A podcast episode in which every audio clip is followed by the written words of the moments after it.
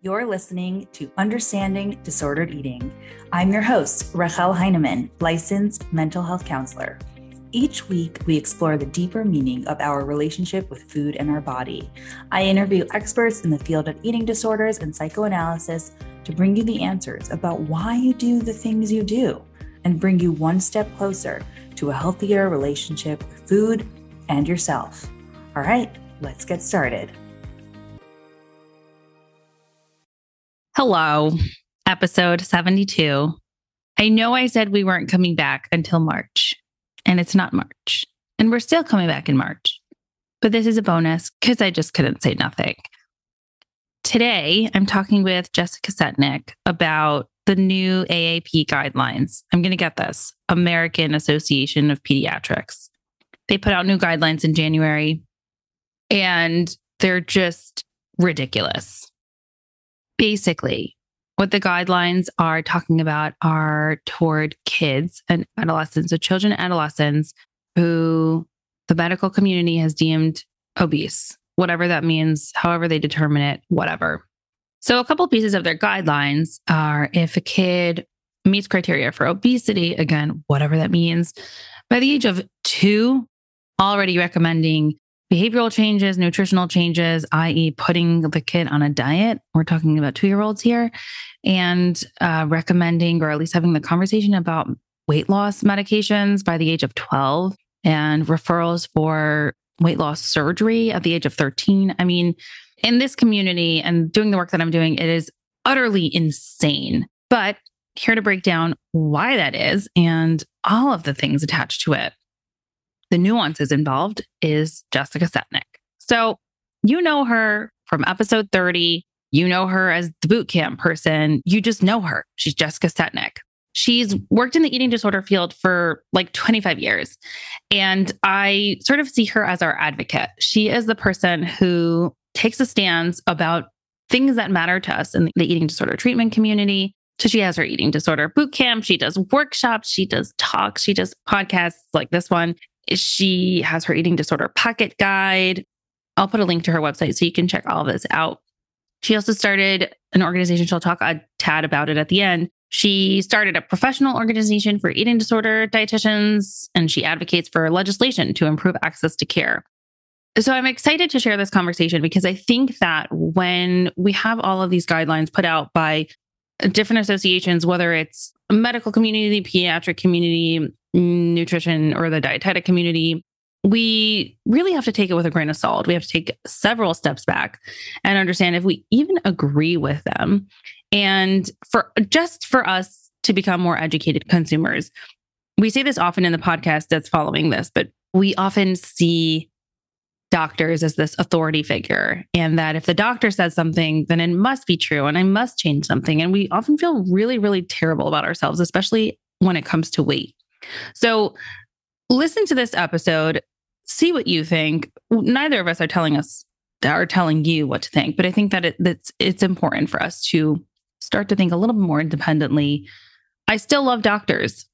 I just think that when the academy puts out these guidelines, we really do have to think a little bit more deeply for ourselves. So here's the conversation and let me know what you think. And I'm hoping you have a reaction to this because it's not a small deal. If this is something that you do have a reaction, share it. Share it with your friends, share it with me, share it on social media. I don't know. Start the conversation, continue the conversation. Please just have the conversation. I'm excited to hang out again. I'm not excited about what we're talking about. This is absolutely ridiculous, but definitely needs to be talked about. So thanks for joining us again, Jessica. of course. So the AAP, which is the American Academy for of Pediatricians, Academy of Pediatrics. Of pediatrics. Okay. They put out their guideline for 2023, and we're going to talk about that. There was some stuff in there. Okay. But maybe just to take a step back, what are the guidelines? What's been said in the past? And we'll sort of like pivot into what's the outrage now. Well, there was in, let's see, I'm not sure which year, the American Academy of Pediatrics came out and basically said to pediatricians if you're not talking about BMI with your patients and their parents, then you are basically dooming everyone to be fat. You need to talk about this and you need to obsess about it. And then in 2016, they came out with a guideline that said, okay, stop doing that. That's causing eating disorders. Stop having weight centric conversations with children and their parents. And then this past week, they came out with a new update, which sort of doubles down on the old information, which is single out children based on their size. And those children need to have even more significant intervention than ever before, including the possibilities of diet, drugs, and weight loss surgery. And so that is what the outrage is about because anyone who works in the eating disorder field at all, and probably many humans, know multiple people, if not themselves, that have had failed weight loss interventions when they were children that then resulted in bigger problems and by failed, I mean that the weight loss intervention failed the person, not that the person failed the weight loss intervention. So let's take a step back because I do like to, you know, try to see what other people's perspectives might be. Okay. What would make them put out maybe not these sort of drastic guidelines, but where are they coming from? Okay. Well, the first thing is that I can't speak for the American Academy of Pediatrics and why they decided to put out these guidelines, or even if any pediatricians read them or follow them, because I know that my professional organization, the Academy of Nutrition and Dietetics, puts out guidelines that I think are ridiculous. And as a dietitian, I am under no obligation to follow them. So I know that there are plenty of pediatricians that won't be following these guidelines, but I suspect that part of what they are meant to do is train future upcoming pediatricians. And so those people will actually be trained in this model, I think. Um, as far as why, you know, the backstory, I think that a lot of it is actually um, it's it's profit driven. There are lots of people who make lots of money based on stigmatizing people who are bigger and trying to solve them or fix them of their bigness problem, which for many people is not a problem at all if it weren't for weight stigma in the world. And there's a lot of profit to be had there. And the authors of this document, um, people who are not me, but I can specifically mention Ragen Chastain of Dances with Fat, had done a lot of research into the background of the people who wrote this guideline, and all of them have received money from either big pharma related diet drugs or other things that are mentioned in the guidelines um, that will then lead to profit for those companies. Ugh. So even even if they're basing this on conducted research, it's not necessarily I'll use the word clean research. It sort of reminds me of like Oh, that's interesting. Yeah. Yeah, it reminds me of a history with cigarettes and I don't know, even like Coca-Cola or whatever companies. It's just not it's not accurate. No, I totally agree with that. It's biased in terms of how it's funded and things like that. But also, and again, I, I read a long article by Ragen Chastain. I want to give credit where credit is due, where she debunked a lot of the research studies that sort of like where it looks like a lot of reference actually like the same study, just different segments of it are referenced multiple times. And none of the studies that say that weight loss drugs are appropriate were really done with the populations or the ages that were um, recommended in the guidelines. Sometimes they had terrible outcomes and they're still recommended. Sometimes they have no long term outcomes and they were still recommended. So even if you look at all the backing studies, which almost no one ever does, right? But even if you look at the original research, it doesn't support what the conclusions are. So uh, that's so scary. We're talking about guidelines, and people are not necessarily privy to the backstory of how these guidelines came about. And especially for pediatricians who are recommending to their patients and their patients' parents. This is something that's going to change someone's life. And could potentially be extremely harmful. And it's not even based on science. Oh, no, definitely not. It's based on weight stigma. But what's ironic is that they talk about how it's supposed to prevent weight stigma by somehow reducing people's size reduces their weight stigma that they experience, which is totally wrong. Weight stigma is the idea that people are judged based on their size. So if, you look at this guideline, you know, key action statement one is to calculate BMI for children and to screen them for their size. We know BMI is a ridiculous way of screening or identifying people. It's just nonsense. And so that's the first step of all their steps is already like single people out based on their size. So how can they say that's not weight stigma? Like it doesn't even make sense. Yeah, that actually is what weight stigma is. So maybe they have some definitions to learn, but it's so interesting. So I've been talking to some people and just listening to different people on all sides of the argument. Um, I do think that it's not necessarily as black and white as we make it out to be, but some of what I've been hearing is that some of the perhaps, you know, either the doctors or the people who agree with whatever the do- the guidelines are, even if they don't agree 100%, a lot of what they're saying, especially in the beginning, is to use weight as, I guess, a red flag to do further testing just to see if their liver functions are okay and all different other testing, which I think if the testing is not harmful, then we do. I, I don't necessarily think that that's a bad thing to do further testing if there are, or if there is research to show that there's a correlation. I think when we jump to there's okay, a but let cause, me pause you right there. Yeah, go ahead. All of that testing is appropriate. It's appropriate to test a child's blood glucose. It's appropriate to test a child's blood pressure. All childs, all children, not just singling out the bigger ones. If Yeah. a child has a medical problem, they should be treated for that medical problem after uh, trying to identify what is the cause of that problem and not just singled out. That's the thing is that it's very unclear, even though the guidelines in the 100 page document that probably very few people will ever read, it does talk about some of the social determinants of health. The key guidelines, the organization's own key guidelines barely notice that right? I mean, they say treat children and adolescents following principles of the medical home and chronic care model using a family centered and non stigmatizing approach, blah, blah, blah, blah, Oh blah. yeah, what what did that mean? They're trying to say, like, the first step should be to help big kids become less big by using good methods. But the problem is, making big kids less big is not a good option. So there are no good methods to make big kids less big, right? Some big kids are just meant to be big, and some big kids are big because they have an underlying medical condition, and some big kids are big because they have an underlying eating disorder. And the key is not to just single out the big kids. Any kid with an eating disorder should be evaluated.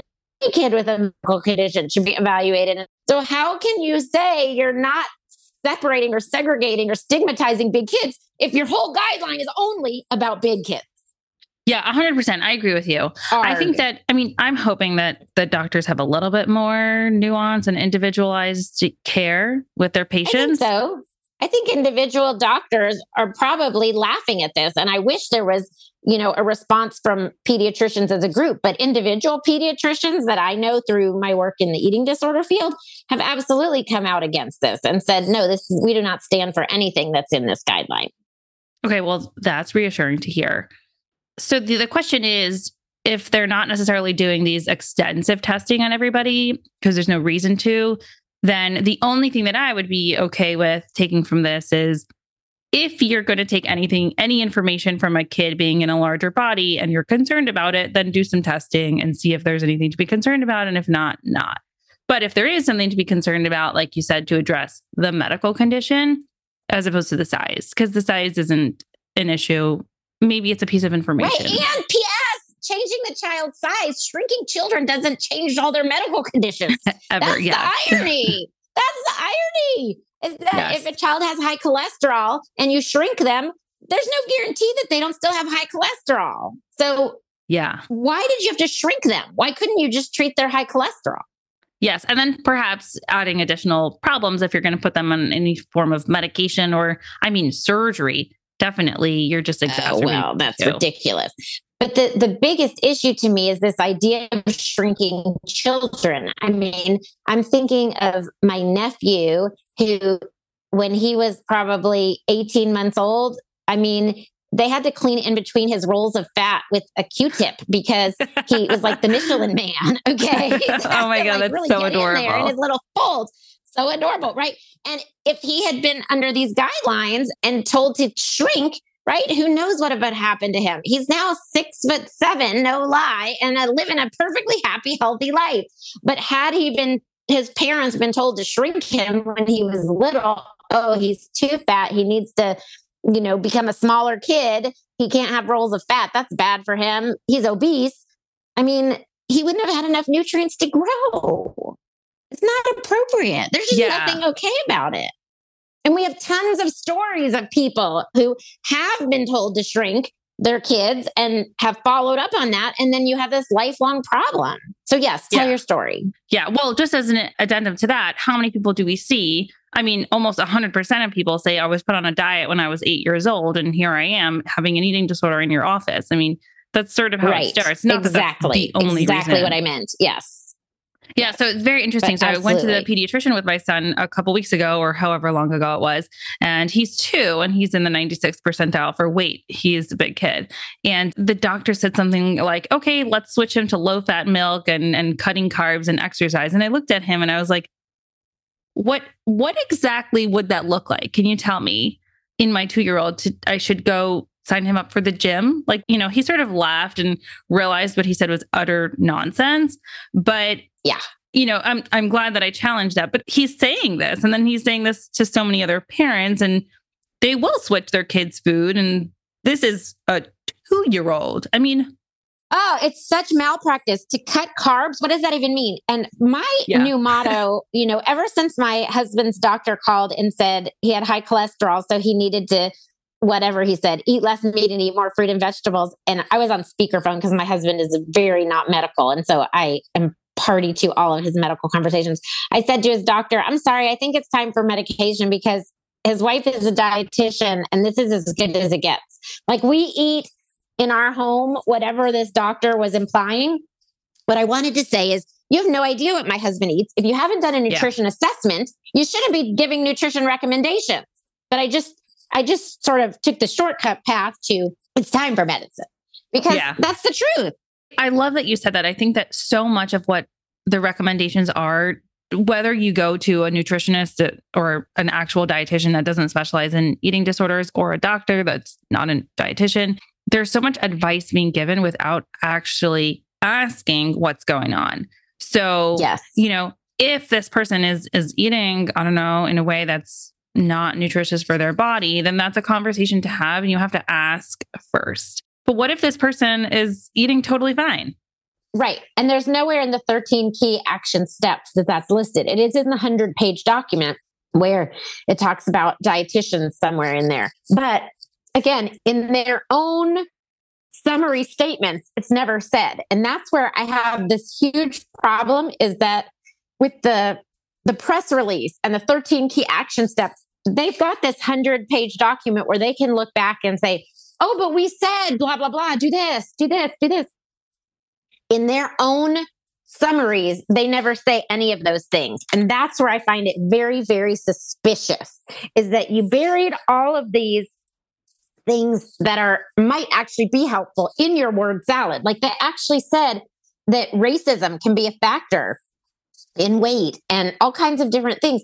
But they bury that in the word salad. And then the pieces that they release to the press, which you would think would have their most important key pieces, right? If they're going to call it 13 key action steps, if that's the name of what they send out, then you would think those would be the key action steps, if that's what it's called. But instead, those are the things that focus on weight loss drugs and focus on potential surgery. Um, and that's where I find it really ironic because they don't even have good backing for it. They even write on here that they're they sort of have these research criteria for evaluating research and they give it a C, but they still put it in their top 13 recommendations instead of refer someone to a dietitian to have an evaluation for what they are eating and then have a dietitian make recommendations and then follow up with them. I mean, everyone with any sense knows that that's what you should do. But I agree with you when you're talking about, you know, having sort of the the speak truth to power kind of conversation when you're looking at a doctor as an authority figure. And I remember when Selena, my office manager, had a baby and came in and said that the doctor said that Mia was at the 85th percentile on the growth chart. This is as an infant. And she said, So does that mean I should be feeding her 15% more milk? That doesn't make any sense. But she left a doctor's office not understanding what it meant when a doctor said her child was at the 85th percentile, right? The doctor might have been saying, This is bad. This, you know, she didn't know. She had no idea. And that's where, mm-hmm. you know, when you're talking about someone who is an authority figure, it's hard, even as an intelligent, educated person, to say, I don't understand what you mean. Or are you saying this? Or how should we proceed? Or shouldn't you have perhaps asked me this question first? And I think I'm going to make a list of things to say um, I was sort of daydreaming about it the other day, and I think I'm going to write an article about it with you know with tips and put it on my social media. But something like, um, are you saying that my child has a medical condition, or are you saying that my child is bigger than you think they should be?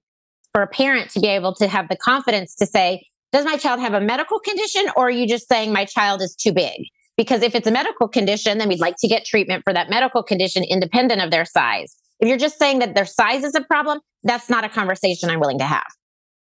Yeah. Which, like you said, is so tricky because the doctor is seen as this authority figure. They know something I don't know. And of course, that's the way we were all raised. That's why there's white coat hypertension. That's why that's even a thing because it's very stressful to feel like you don't have a voice when you go into, you know, an appointment like that. Absolutely. Yeah. And I also think that there's something with pediatrics. These are kids, especially if they're the first kid in a family, the parents don't necessarily know anything about this new age. And they're really looking to their pediatrician for information. And if they're getting this kind of information, then how do they know anything different? Of course. And I think that there are lots of factors that are, you know, impinging on pediatricians too. They may not have as much time as they want with each person. I mean, there's so much that is you know also about sort of the medical industrial complex and and not so much about individual care but that's where this comes in and is really really upsetting because it doesn't say anything about individual care. It doesn't say evaluate within the context of your community or within the context of the cultural heritage of the individual that you're talking with. It doesn't say evaluate in the context of is this a child who throughout the care with you has always been a larger child or is this a child who suddenly has changed in size on their growth chart? And that's where it doesn't say anything about that. It just simply says big is big big is bad big must be shrunk and through any means necessary basically. And with no right. real backing about how bad the complications can be if something goes wrong it's not the whole story is there evidence? I mean, we know that it's a terrible situation if anybody goes down that route, but do you actually know or do we know what happens or what could happen besides for an eating disorder, which is obviously a huge deal?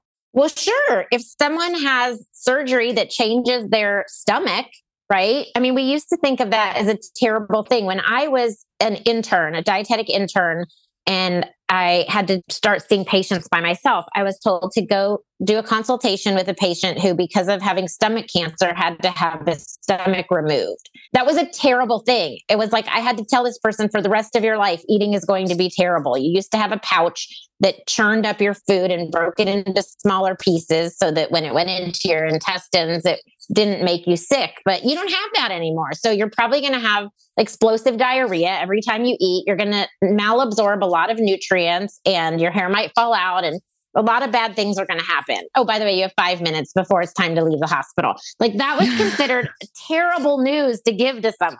And now that's the surgery that is done on purpose to many people. The purpose is to cause malnutrition. The purpose is to cause dumping syndrome, which basically means diarrhea immediately after eating. I mean, the purpose is to limit someone's ability to nourish themselves.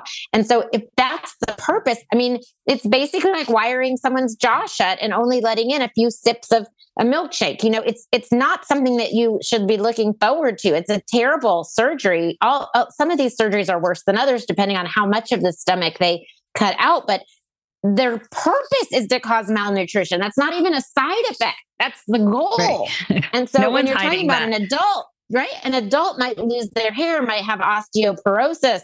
But a child, a child will have stunted growth. A child will not actually grow to their full potential. They may have cognitive deficits because they can't think to their full potential because they're not getting nourished. I mean, it's appalling what could happen in these surgeries. Most of them are permanent. they cannot be reversed. And so, yes, the complications are terrible. And P.S., I haven't even mentioned the fact that if your goal is to shrink someone's body, they don't even work. Yeah. And then most of that weight is then regained. The, the malnutrition stays, but the shrinkage of the body does not is not permanent. And so that's where I think a lot of people, even adults, are being misled now. I mean, the people on the billboards are are people who, you know, have not experienced complications yet, perhaps. But I've even been told by someone in Dallas who knows someone on one of the billboards that that person is having terrible complications and they want their picture taken off the billboard, but they agreed wow. that their picture could be on the billboard. So it's that kind of thing. The surgeries are absolutely terrible. When it comes to the medications, that's just unknown. And the truth is, again, if you have a medical condition and you have to take a medicine for it, there may be side effects and your doctor should monitor you for that. But in our culture, with the weight stigma the way it is, there is this message of, well, a lot of side effects can be tolerated as long as the medicine is making you shrink. Mm. So, whereas if let's say you took an acne medication and it made you depressed and suicidal, your doctor would say, Oh, let's pull that acne medication. No, no, no, no, no. Let's try something else. But if you're on, let's say, a weight loss medication, finger quotes around weight loss, and it makes you suicidal and depressed, well, you're suicidal and depressed because of your size. But when you lose the weight, you'll feel so much better, right? Does that really happen? It's oh my god! Of, of course, of course, of course, because everything bad is equated with size. And so it's terrible. And so, no, we don't know the side effects, but what we do know is there is no medication that has been showed to provide long term shrinking. All of these medications, you either have to be on them forever, regardless of the bad side effects, if you want to keep shrinking, and that is good for profits, of course. And, or the other option is you stop taking a medicine and the shrinking goes away. And sometimes there's weight regain beyond what was lost. And, you know, like I said, no shame in being big, but if there's no point in saying this is an intervention designed to make someone smaller if it actually makes someone bigger later. Yeah. Well, so then they're not even promising what they've promised, even if what they've promised is harmful. Correct. Correct. It's harmful and ineffective. That's why everyone's so upset about this is that it's harmful and ineffective. Nobody has a successful method for shrinking big kids because m- maybe big kids don't need to be shrunk, but that's considered irrelevant here because the whole underlying premise that I think doesn't even need to be stated because it's so obvious to them is that big kids need to be shrunk, period. And then they go on to say that big kids need to be shrunk so that they don't experience weight stigma, which is laughable. And then they go on to say ridiculous. big kids need to be shrunk in the following ways, which are also harmful and ineffective. So it's like there's nothing good about these guidelines. And like I said, the best possible outcome is that pediatricians actually don't care and don't follow them. And that's sad for guidelines, that the best outcome is that nobody follows them. But ugh, when the medical community talks about this quote obesity epidemic or whatever they call yeah. it and they're talking about medical complications associated with obesity yeah. that's i'm assuming that's sort of what they mean what are those like what are the things that we actually okay. should be concerned about so therein lies the problem is that no one has identified any medical complications of obesity i'm using finger quotes quoting you um, quoting them that are exclusive to bigger people, right? Bigger really? people can have joint problems, smaller people can have joint problems, bigger people can have diabetes, smaller people can have diabetes. So basically, it, it's stigmatized. That is the weight stigma. Mm-hmm. Is that mm-hmm. it is stigmatized when it's a bigger person. And these are very common myths that, you know, diabetes is caused by weight. And it is just not the case. There's lots of slender people with diabetes. And so there is no complication of being bigger, with the exception of weight stigma. You are more likely to get worse medical care if you are bigger because any medical, any symptom, I should say, that you come forward with is going to be blamed on your weight. And sadly, I had a patient who died because of that. He had lots of symptoms. He was told, lose weight, lose weight, lose weight, lose weight. And then at some point went in for surgery on something and was riddled with cancer inside and no one had ever identified it because no one none of his doctors ever heard or saw anything besides his size and never said anything besides you need to lose weight. Your symptoms will go away if you lose weight. And that is not an, a unique story. There are stories like that on the internet that you can find if you're interested there's lots of people who have actually died because no one was listening to their symptoms because of their size. So the only risk identified with being a bigger person is actually that you get worse medical care. And so, yeah. is it possible that all of the things that we equate with medical complications of weight are actually the medical complications of bad medical care? And those mm. are the same reasons why lots of people don't go get medical care because they don't want to be harped on about their weight anymore or told that it's all in your mind or blah, blah, blah. And in addition to that, the complications of weight stigma, in other words, the complications of not being able to ride on a roller coaster or fit in an airplane seat comfortably or being ridiculed, not being able to find comfortable clothing. The effects of that are stress. And the effects of stress, of course, can be the same things that are blamed on weight high blood pressure, high cholesterol, diabetes. But these are really stress related illnesses, not weight related illnesses. Okay, so let me throw a question out to you that I've heard so many times. This is not coming directly from me, but what okay. about and you the answer could be that's not actually true, but Okay. What about the people who do end up losing weight, whatever happens yes. later, and their medical complications, whatever they are, go away because and people say that's because they lost weight and therefore there's validity to this argument. So, in some cases, some might lose weight and some of their situation might, let's say, ameliorate. It might be better. Maybe they don't need as much diabetes medication or something like that. There are two problems with that. One is it's not sustainable. So if they gain the weight back, then we haven't really solved anything. And the second thing is they don't not have diabetes. It's just it has to be managed differently. In other words, it's kind of like ADHD. Like if you say I lost weight and my ADHD is better, now I'm able to concentrate better. Well, A, that's not a good outcome because if the weight's coming back, we know the problem's going to recur, but also you don't really not have ADHD anymore. These are chronic conditions. You can't have diabetes and then not have it anymore. That's the way people make it sound like it cured my diabetes. But it's also possible that some of the reason that people feel like these things are cured is because of the results of starvation. Starving people don't have diabetes. Starving people don't have high blood pressure. Starving people don't have high cholesterol, except starving people sometimes do have high cholesterol because their cholesterol their body makes more cholesterol when they're starving. So, but it may seem that they've been cured of this so-called illness, but they're not cured of anything. It's just sort of temporarily masked by the results of starvation. Now, I am not going to tell you that some people are not bigger than maybe their body naturally is meant to be, just like some people are smaller than their body is naturally meant to be. And I think that is an eating issue, not a weight issue. And, or it's a hormone issue, not a weight issue. Again, their weight might just be the symptom. And so it's weight change that we dietitians actually care about, not what is someone's weight compared to a chart, not what is someone's weight compared to every other person, but what is someone's weight compared to themselves. And if someone dramatically gains or loses weight compared to themselves, that's what we care about. And that may be an indication of an underlying problem. Problem is an eating disorder. It could be stress eating. It could be polycystic ovary syndrome. It could be a hormone problem. There could be so many things that cause someone to have a change in weight.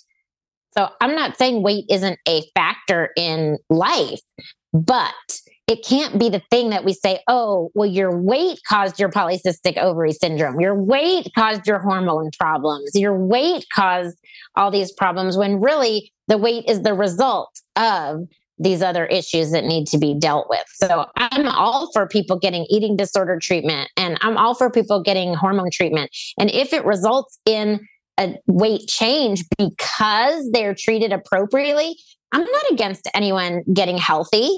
But to say, oh, well, their body shrunk. So that's the success gauge that we're going to use. And by the way, we're going to try to shrink bodies when there's nothing medically wrong with them at all. We're just going to try to shrink them just for the sake of not being big because shrinking is better. These are the dilemmas. And I don't object to anyone who, let's say, does the things medically or behaviorally or emotionally or psychologically that make them a healthier person and they happen to lose weight as an outcome of that I don't object to that. And there are people who will say, well, you know, you're a dietitian, you shouldn't say that. You shouldn't say it's okay for people to lose weight. I don't care what people weigh. That's the thing. I don't care if people gain weight or lose weight. I care if they're doing what they need to do. I don't even care if they do what they need to do. I care if they come to me and ask me for help, then I'm happy to help them. I'll say it that way. Every size is a principle is about people getting healthy advice healthy medical care, doing healthy things regardless of their size, not doing those healthy things just so that they can shrink. And that's where the difference is for me, what where the rubber meets the road is is did you happen to shrink because you were doing appropriate healthy things? Fine. Maybe not fine. Maybe you're like, now I have to buy new clothes and I can't afford it. There's probably, you know, negatives to that too. But is it a matter of I'm going to do unhealthy things in order to shrink, or I did healthy things and then as an outcome I shrunk? That's a huge difference to me. Right. So, yeah, looking what's going on under the surface as opposed to just what the bodies look like. Yes, clearly. Yes. Yeah. I also think that, and this is something that I don't think people do intentionally, but the community that we're in, sometimes people like to stay away from weight completely. Mm-hmm. Like, weight doesn't matter whatsoever. And I don't necessarily even know if that's completely helpful because weight could be maybe a sliver of the pie in just sort of like indicating like what's going on. For example, if there's a hormone issue and someone weight compared to themselves goes up, there is something going on and we need to figure out what's going on. Agreed. Weight change is very important. Yes. Weight change is absolutely important. Yes. Yeah. So it's it's more of information yes. gathering and that if there's something that's significant to pay attention yes. to it but that's sort of yes it. because weight change could even suggest it could indicate fluid retention it could indicate a kidney problem it could indicate edema right there it could indicate congestive heart failure right weight change is not necessarily measuring body fat mass and that's what we equate it mm-hmm. to i think as humans is we're like oh my weight went up i gained fat my weight went down i lost fat and I mean, kids are supposed to gain like 40 pounds during puberty. And, you know, that's normal. But we just think 40 pounds, if I gain 40 pounds, but you're like a grown up adult. And yes, if you gained 40 pounds, we would want to see what on earth is going on. But for a child to gain 40 pounds is completely mm-hmm. normal. It's not something that should result in getting shrunken. Yeah. I also, the where my brain is going now is I'm wondering how does this affect people's, I want to say, trust, for lack of a better term, in the medical community if they're putting out information like this and then their doctor hopefully isn't delivering this information. Oh, well, that trust is already gone. I think that people, you know, are really distrustful and this is not going to help because i mean when i first realized that when a doctor gives you advice they're giving you their opinion that was shocking to me. Like i really grew up thinking doctors have the answers. And then when a doctor told me one thing and i went to get a second opinion and that doctor told me something different i thought what am i supposed to do? Just keep going to doctors until i have you know one of the the you know recommendations outweighs the other? And i mean that's the whole word second opinion or a whole phrase right? Is the idea that it's an opinion. That's so shocking. And so i think the good part about that is if someone hears from a doctor something that just they don't agree with or doesn't sound right absolutely you have a right to get a second opinion but yes i i agree i think that this is going to continue to erode people's trust that doctors have their best interest at heart which is so sad in of itself Yes, because a doctor can be a very important advocate for, you know, a child's health in a family. And, you know, but it has to be the right fit. But I think a lot of people don't think that. They think, how do I find a doctor that's on my insurance plan or my insurance plan changed? How do I find a new doctor? Instead of how do I find a doctor that is weight inclusive? And, uh, you know, going back to what you said, to me, you know, there's different wording people use, but like weight neutral I think is the idea that someone's weight is irrelevant, right? I'm going to treat this person's medical condition and their weight is irrelevant, but I prefer the term weight inclusive because meaning your weight is a part of what makes you you and it's one of the factors that we will consider, but all weights are, you know, it's weight inclusive, I'll say, instead of, you know, weight discriminating or weight stigmatizing. Yes, which we do have a long way to go, sadly, in terms of mm-hmm. the medical community and finding providers mm-hmm. like that. Mm-hmm. But one step at a time. Mm-hmm. Right. Right. yes. But yes, but if you're looking for a new doctor, what you want to be asking is does this doctor work from a weight inclusive standpoint? I have a bigger kid. I don't want to come in there to this pediatrician's office and be told my kid needs to lose weight. That's just a zero. You know, it's a non starter from the very beginning. So I'd just like to know before we make an appointment is that something that this doctor focuses on? Because I'm looking for a doctor who practices in a weight inclusive manner. That's helpful. Before we wrap up, is there anything else that you wanted to say, share about the guidelines that we haven't said? I would just like to say that I guess repeat that I think there are a lot of pediatricians that don't care about the guidelines, that are not going to follow what their professional organization said, and that are going to do really good care. And at the same way that I, as a dietitian, wouldn't want to sort of be painted with the same brush of like, oh, that organization put out those yuck guidelines. I, I don't want to do that to all pediatricians and make it sound like all pediatricians are going to follow these ridiculous guidelines. I think that's just not true. And so I just want to stand up for pediatricians who are going to provide weight inclusive care to kids.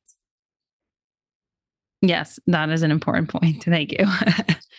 All right. So before I let you go now, can you share with our listeners where they can find you if they haven't already found you till now? Oh, sure. Absolutely. I am on Facebook as Jessica Setnick, and I am on Instagram as Understanding Nutrition. You're also welcome to go to jessicasetnick.com, which is my website. And I would welcome any inquiries if you are trying to find a dietitian. I run a nonprofit called the International Federation of Eating Disorder Dietitians. And you are welcome to get in touch with me and I will help you find someone in your area. Awesome. Well, thank you again for joining us. I appreciate it. My pleasure. You made it to the end. Thank you for listening. Every single one of your downloads means so much to me. If this conversation is leaving you wanting more, be sure to sign up for my newsletter. You'll have the opportunity to reply back directly to me over there. Can't wait to see you in your inbox.